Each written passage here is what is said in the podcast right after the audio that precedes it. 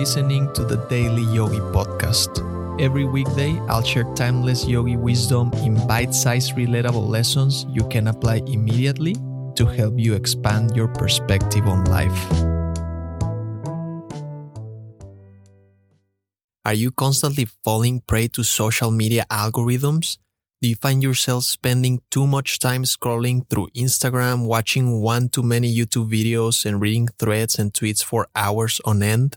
The yogis teach that we are all spirit and we have tools for our expression our body and our mind. In the same way, we have more apps than ever at our fingertips, and they also allow us to express ourselves. With the launch of Threads, Meta's version of Twitter, we have yet another social media profile to keep up with, if we want to, of course. And so it's really easy to become overwhelmed. These apps are amazing tools if used properly, but they are also addictive and you can easily find yourself spending more time than you should or caring too much about the validation you get from your online friends. The only thing we can do to protect ourselves from algorithms that are designed to keep us using the app and make us addicted is to work on ourselves so that we have the discipline and discerning abilities to choose what's best for us and use those apps as tools. Do you think big tech companies will change? That they will make apps less addictive? That their algorithms will be regulated? Of course not. That would mean less people using the apps. Less users equals less profit.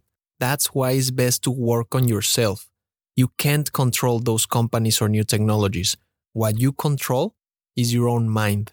If you use a hammer, you wield it with purpose and precision, hammering nails to bring some pieces of wood together.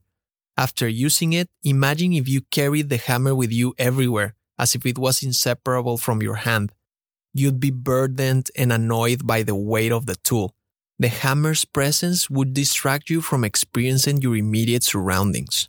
And so it is with the tools of technology the web, Google, YouTube, Instagram, TikTok, LinkedIn, etc. These apps, like the hammer, serve their purpose when used with discernment and intention, but be wary of falling into the trap of incessant consumption, allowing these tools to suck you in their algorithms.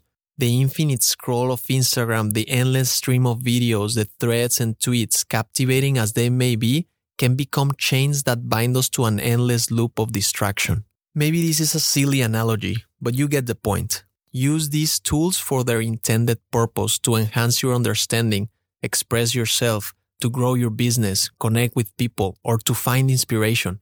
But when you're done using them, have the strength to lay them down to unburden yourself from their weight and to engage with the world around you, absorbing its wonders and savoring the sweet essence of existence. Or don't use the tools at all, for in the balance of purposeful use and conscious restraint, lies the path to wisdom and self mastery. Lao Tzu once said, Mastering others is strength, mastering yourself is true power. Turn off notifications and only use them when you need or want to. Set timers when using them. Hide them in the last page of your phone. Help yourself with simple tactics to prevent wasting precious time.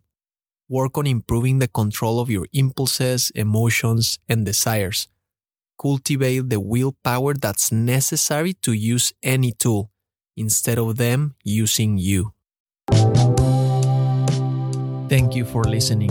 If you found value in today's episode, rate the show or share with a friend. And remember, take this reflection into the silence, and I'll see you next time.